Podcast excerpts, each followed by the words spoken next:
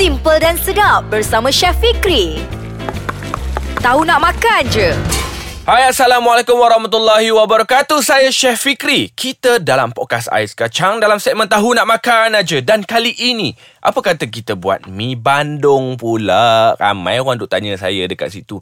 Asyik nasi, asyik lauk je Buatlah mi bandung pula. Ha, Ni kita nak buat mi bandung. Bila mi bandung ni Kita kalau selalu kita makan mi bandung Kat kedai apa semua Kadang-kadang tu kuah dia ha, Cair sangat. Bukan mi bandung dah tu. Jadi mi air apa saya tak tahu. Jadi kita nak pastikan kita menghasilkan mi bandung yang cukup sedap, yang cukup lekat dia punya kuah dan yang paling penting sekali kita boleh sediakan mi bandung yang cukup-cukup sedap sendiri sahaja. Bukan susah pun, senang sahaja bahan-bahan je. Jom. Apa kata saya sebut satu-satu bahan-bahannya. Kita kena ada mi kuning macam biasalah mi kuning ni beli. Lepas tu kita uh, celurkan dia. Ha mi kuning ni sebelum nak nak bagi orang makan tu celurlah sekejap. Sebab kita nak keluarkan dia punya minyak-minyak apa semua Jangan terus hidang Lepas tu kita kena ada tauge Tauge ni kalau boleh kita uh, kita buang kita pastikan kita beli yang betul-betul segar lah tauge ni. Kalau tak segar nanti uh, bau pula kan. Jadi kita celur dan kita toskan dia. Celur sekejap je. Ah uh, bila kita cakap celur ni lebih kurang 2 saat 3 saat je untuk sayur-sayur yang macam ni. Kita celur kita angkat okey letak tepi dan kita kena ada dua keping tauhu. Ya, yang ini kalau boleh kita goreng dahulu tauhu empat segi tu kita goreng. Okey, salah satu tips kita nak buatkan kita punya tauhu ni tidak melekat dan juga ia lembut. Kita kena pastikan waktu goreng tu letakkan sedikit garam. Bila kita letakkan garam, confirm dia tak melekat di bahagian bawah. Dan lepas kita angkat digoreng kita teruskan dia punya minyak kita rendamkan dalam air sejuk sekejap. Lepas tu barulah kita potong. Ha, jadi kita punya tahu ni lembut sampai ke petang dan kita kena ada satu telur uh, rebus telur ayam yang telah direbus lepas tu kena ada bawang merah yang ini untuk kita uh, buat dia punya garnishing lah ataupun dia punya kondimen dia ya, nak beli bawang merah ataupun kita beli siap-siap lah bawang goreng senang Lepas tu kita ada daun saderi ah, dan juga daun bawang. Yang ini kita mayang halus. Kita hiris halus. Ni pun sama juga untuk kondimennya. Lepas tu kita kena ada satu biji kentang. Kita kena rebus buang kulit. Lepas itu kita hiris ah nipis-nipis. Yang ini pun sama juga nak buat bentuk bulat, bentuk dadu ke tak kisah tak ada masalah. Dan untuk bahan-bahan kuah. Nah, yang ini saya tunggu ni nak kongsikan dengan anda. Kita kena ada 150 gram daging dihiris lebar ataupun nipis daging ni kalau boleh kalau nak sedap belilah daging uh, batang pinang kalau ada daging di bahagian peha bahagian ni apa semua tak ada masalah kita beli saja tapi kita kena rebus lama sikit untuk bagi dia kan uh, betul-betul empuk dan kita kena ada udang segar 100 gram udang segar kalau boleh belanjalah sikit kita punya keluarga belilah udang segar yang bersaiz besar ataupun sederhana sikit yang ini kita rebus lepas tu kita masuk masukkan sedikit garam waktu kita rebus ni dan kita buangkan dia punya kulit. Waktu rebus jangan buang kulit. Waktu rebus rebus sekali dengan kulit. Ha, dekat kulit tu lah ada perasa udang sebenarnya. Kita biarkan kita rebuskan dia. Dan kena ingat Air udang Rebusan udang Ataupun air rebusan daging Tadi jangan buang. Ha, Simpan dahulu. Lepas tu kita akan ada Satu camca Sederhana Udang kering. Yang ini kita tumbuk halus Udang kering. Lepas tu kena ada Satu biji keledek Warna orange kita kena ada warna orange ni kita rebus dan kita lecek. Kalau nak rasa lagi manis kita tambah dua biji ataupun tiga biji keledek ni. Lepas tu kita rebus kita lenyekkan je. Lepas tu kita kena ada satu camca sederhana lada sulah. Lada sudah ni lada putih. Lepas tu kena ada cili merah tiga biji. Ah ha, lepas tu bawang merah kita hiris halus. Dan juga minyak garam dan gula. Senang kan?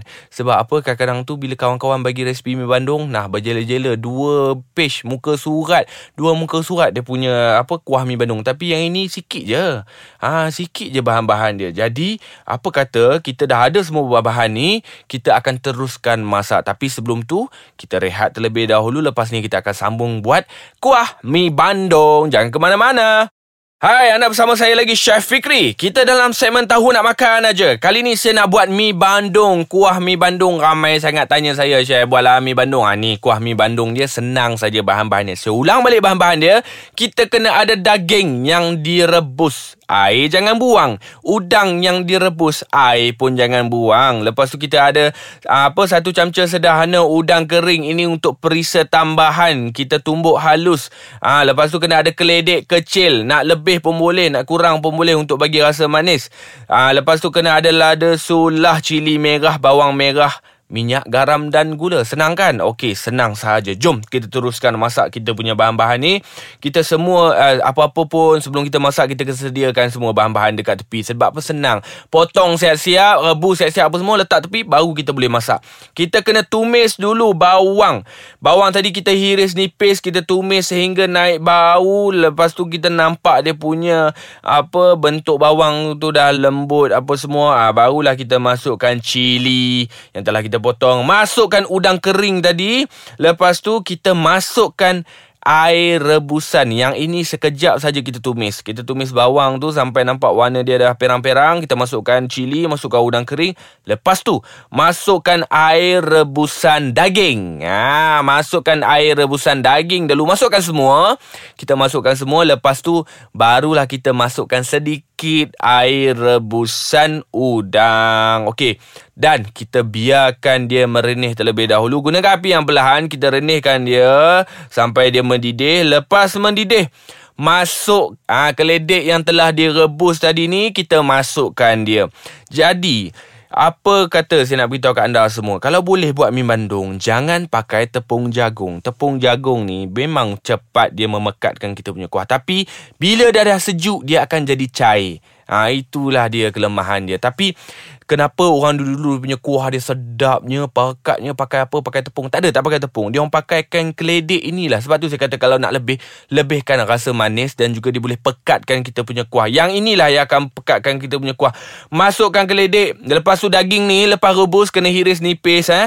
Masukkan daging. Ha, sebab apa? Kalau kita gunakan bahagian peha, bahagian apa, ha, bahu apa semua, kita hiris nipis. Lepas rebus, kita hiris nipis. Sebab apa? Kita nak mempercepatkan daging itu empuk. Lepas tu masukkan uh, bahan perasa, masukkan garam, lada sulah dan juga gula. Sedikit saja gula ni sebab kita dah ada manis dekat kita punya keledek dan kita biarkan dia merenih sehingga pekat.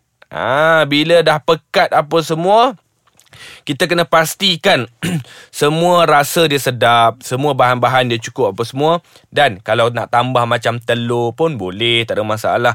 Kalau tak nak tambah telur dalam tu, kita buat yang jenis macam ni saja senang dan kita kena angkat. Okey, bila angkat letak kat sebelah dulu bagi dia sejuk sekejap. Cara hidang dia kita letakkan mi dalam kita punya pinggan. Ini cara-cara dia. Kita letak mi dalam kita punya pinggan. Lepas tu kita aturkan sayuran yang saya sebut tadi. Tauge kita letak kat tepi sedikit. Tauhu kita letak dua potongan.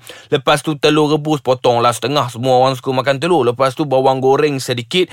Daun sadri, daun bawang kita taburkan dekat atas. Dan kentang yang kita rebus, kita iris nipis pun kita letak kat situ. Barulah kita tuang dia punya kuah dekat atas dia. Dan kena ingat nak rasa mi bandung yang sedap anda kena makan bersama dengan kuah dan juga kondimen dia ataupun bahan yang lain dekat atas dia tu kena makan sekali. Kalau kita pergi kedai, kita nak makan mi bandung, ah ha, biar dia orang letak benda-benda macam ni. Dan kita masak pun sama juga. Letak semua bahan-bahan sayur macam ni, barulah kita boleh makan. Sedap kan? Memang simple saya punya resepi untuk mi bandung. Jadi, terima kasih banyak-banyak kerana mendengarkan saya. Kalau nak tahu lagi, downloadlah aplikasi uh, podcast Ais Kacang ni. Lepas tu, pastikan dengarkan saya setiap hari. Sebab apa? Boleh ulang-ulang apa semua, dengarkan saya punya resepi. Jadi, terima kasih banyak-banyak. Kita jumpa di live lain episod dalam segmen Tahu Nak Makan aja bersama saya Chef Fikri dalam podcast Ais Kacang. Bye-bye.